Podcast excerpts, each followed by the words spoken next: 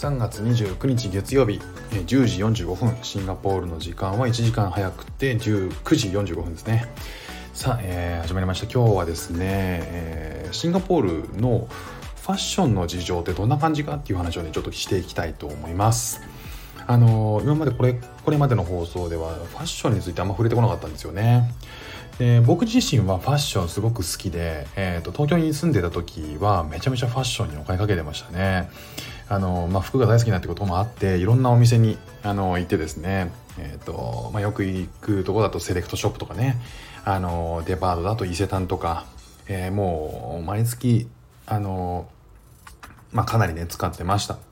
靴も好きでね、えー、革靴から、えーと、スニーカーからいろんな種類ね持ってて、えー、その時々でねあの履きたいものも変わったりするから あのスニーカーは、えー、消耗品で靴も消耗品なんだけどちょっとあのいいもの欲しいっていうねあの、まあ、そんなことばっかりね考えてて。えー、環境についてもね家の近くに、えー、徒歩圏内にねモールがあったんですよねなんでそこにモールにはいろんなセレクトショップが、えー、入ってたのであのちょっと買い物をねあの食料品とか買いに行くのにもフラッと、えー、モールに行くとですね、えー、いろんな、えー、ウィンドウショッピングができるわけですね。でそこの あのあの買い物帰りにザーッと見てあいいな今年こんなん流行ってんだなとかねそんなことを情報キャッチしながら、うん、次に行った時はねあの買っちゃいたくなるっていうね。なんかそんなあの環境だったしあとは電車で少し移動すれば目黒とかえー、青山とか六本木とか銀座とかね、あのー、いろんなブティックとかが、えー、並ぶようなあのファッションの最先端のね場所とかにもすぐにアクセスできるような場所に住んではいたんでそうするとねやっぱりあのオフの時に行っちゃうんですよねそういうとこにね。あとは会社の往復会社と家の往復のにも間にもね、えーと、渋谷の駅があって、えー、そこにちょっと寄ればねそこでもまっすぐ買い物できて渋谷の駅前なんかにはすごい大きな、えー、商業ビルがボンボン建ってどんどん再開発が進んでたんですよね。えー、あの渋谷の駅出てねそん全然歩かずにいろんなブランドが並ぶブティックがね並ぶビルに入ることができるんでもういくらでも買えるんですよね。もちろんあの天井がねもちろん収入の天井があるから、えー、あのお財布のね限界があるからあの月の収入に応じてなんですけどまあまあ結構あの使ってたっていう、えー、ことはあのうちの妻にも言われましたねよく使うなみたいな風に思ってたみたいで。さあそれでですねシンガポールってどんなファッション市場か。ねえーと、まだね主観というか、えー、詳しくねあの本とかを見てたわけじゃないんですけども、えー、シンガポールのファッションについて、えー、気づいたことをちょっとお話ししていこうと思っております。まずですね、えモールにはモールっていうのは商業施設っていうのは、えあちらこちらにあってですねあの中心地を含めてもう本当にいろいろありますね。でそこのモールに入るとあの日本と同じようにね、えーと、ファッションがあったり化粧品があったり、えー、なんだろうなあの雑貨屋があったりね、えーと、無印良品とかも結構入ったりしますね。あとは、えー、いろんなねあのメガネ屋さん言ったかな？も入ってたりとかね、えー、するんですけども、えーと基本的にどこに行っても大体同じ店なんですよね。それで、えー、はい、えっ、ー、と、洋服系だとファストファッションが基本ですね。えー、ユニクロ、日本のね、ユニクロも入ってます。あとは結構入ってるのが H&M とか、あとはコットンオンっていう、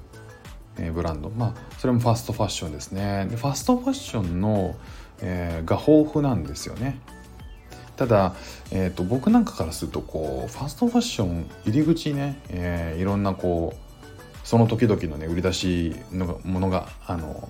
安いね値段で売ってるんですけど大体まあどこも同じようなあのものが置いてあるイメージなんでうんそこでね違いを見出すのが難しいっていう気はねあのしました。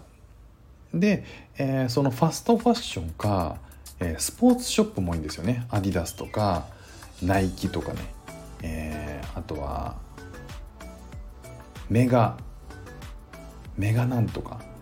忘れちゃったんですけどあの大きなね、えーと、スポーツショップがあるんですよね。で他にもスポーツショップ知らないブランドのものもたくさんあるし、えー、まあそうやってね、えーと、面がたくさんあるってことはおそらくスポーツ系のお店で、えーと、日常的なあの日常着を買ってる人も多いんだと思うんですよね。で僕がの印象だとこのファストファッションとスポーツ系、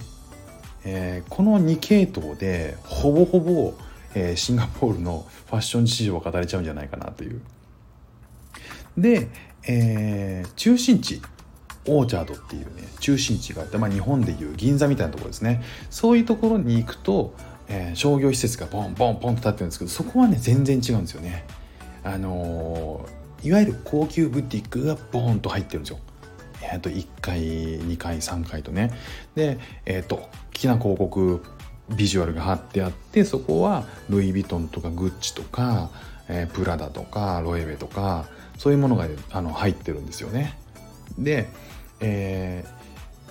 こっちのいわゆるこうお金持ちでおしゃれ好きの人っていうのは結構そういうブティックで買い物する感じですよ。で、えー、まあそうではなくて、えー、まあ普通にファッションを、うん、買う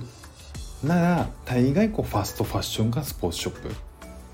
なのでがっつりデザイナー付け高級ブティックとかで買うデザイナー付けか、えー、がっつりスポーツ系かかファストファッションで、えー、コーディネートするか大きくはねその3系統でファストファッションとスポーツ系が大半を占めてるのがシンガポールのイメージですかね。もうでもねこの高級ブティックで買い物する人たちってえっ、ー、とねもう結構ギラギラなんですよね。あの言ったらこう胸に胸の T シャツのこう真ど真ん中にグッチって書いてないとダメとか、えー、そんなあの要は分かりやすいものを欲する傾向があるらしいんですよ。でえっと、なんかこっちでね今あってマスクを義務化されているのでマスクを外出する時はマスクをつけなきゃいけないんですけどあのマスクに、えっと、ルイ・ヴィトンの LV のね、えっと、マークが入った、えー、モノグラムの、えー、マスクをつけたり、まあ、それどこで買ったのみたいな。オフィシャルなのって多分違うでしょみたいなのをつけてたりとかあとは真っ黒のマスクでえー、端っこにグッチって書いてあったりとかね。うんそれもねオフィシャルかどうかは僕は分からない。けど、えー、そういうふうに分かりやすいものを求めるんですよ。求める、まあ、求めがちなんだと思うんですよね。でそういうのが、えーと、目につきます。で靴もね、えー、スニーカーなんだけどシャネルですとかグッチですとかなんかねあのやっぱブランド僕なんかは、えー、ブランドものだとしてもあんまりこう表に出てないものがね、えー、とよくいいとかね、えー、と素材は実はすごくこだわっていて実はこれここのブランドなんだよっていうのが僕は好きなタイプなんですけど、まあ、言ってもそんな変わらないですけどね。だけどこっちの人はねそういうのはもう全く無視なんですよねもうノールックで、えー、と分かりやすいものを求めるらしいんですね。なんでまああの全体的にファッションに対しての意識っていうのは全体感としては高くない。で、えっ、ー、とそのお金持ちになればなるほど、えー、高級ブラン、えー、お金持ちでファッション好きっていうとやっぱり高級ブランドになっていく、まあ、分かりやすいものを買うと。でそうでなければファストファッションで、えー、もしくはスポーツ系でまとめる。だから今年のトレンドを取り入れた洗練されたファッションですみたいなのはねほぼないと思います。いても外国人かな。で女性もねえっ、ー、と女性は、えーと、ヒールはねめったに見ないですね働いてる女性もねあとは、まあ、やっぱりねこっち雨が降ったりえー、年中暑かったりっていうのが結構ね、えー、それを引っ張ってると思うんですよねその事情を。なんかねあとストッキングをね履いてないらしいんですよこっちの人って。なんかえっ、ー、とがっつり生足みたいな人が結構多い。で履いてる人は大概外国人みたいな感じらしいですね女性に聞くと。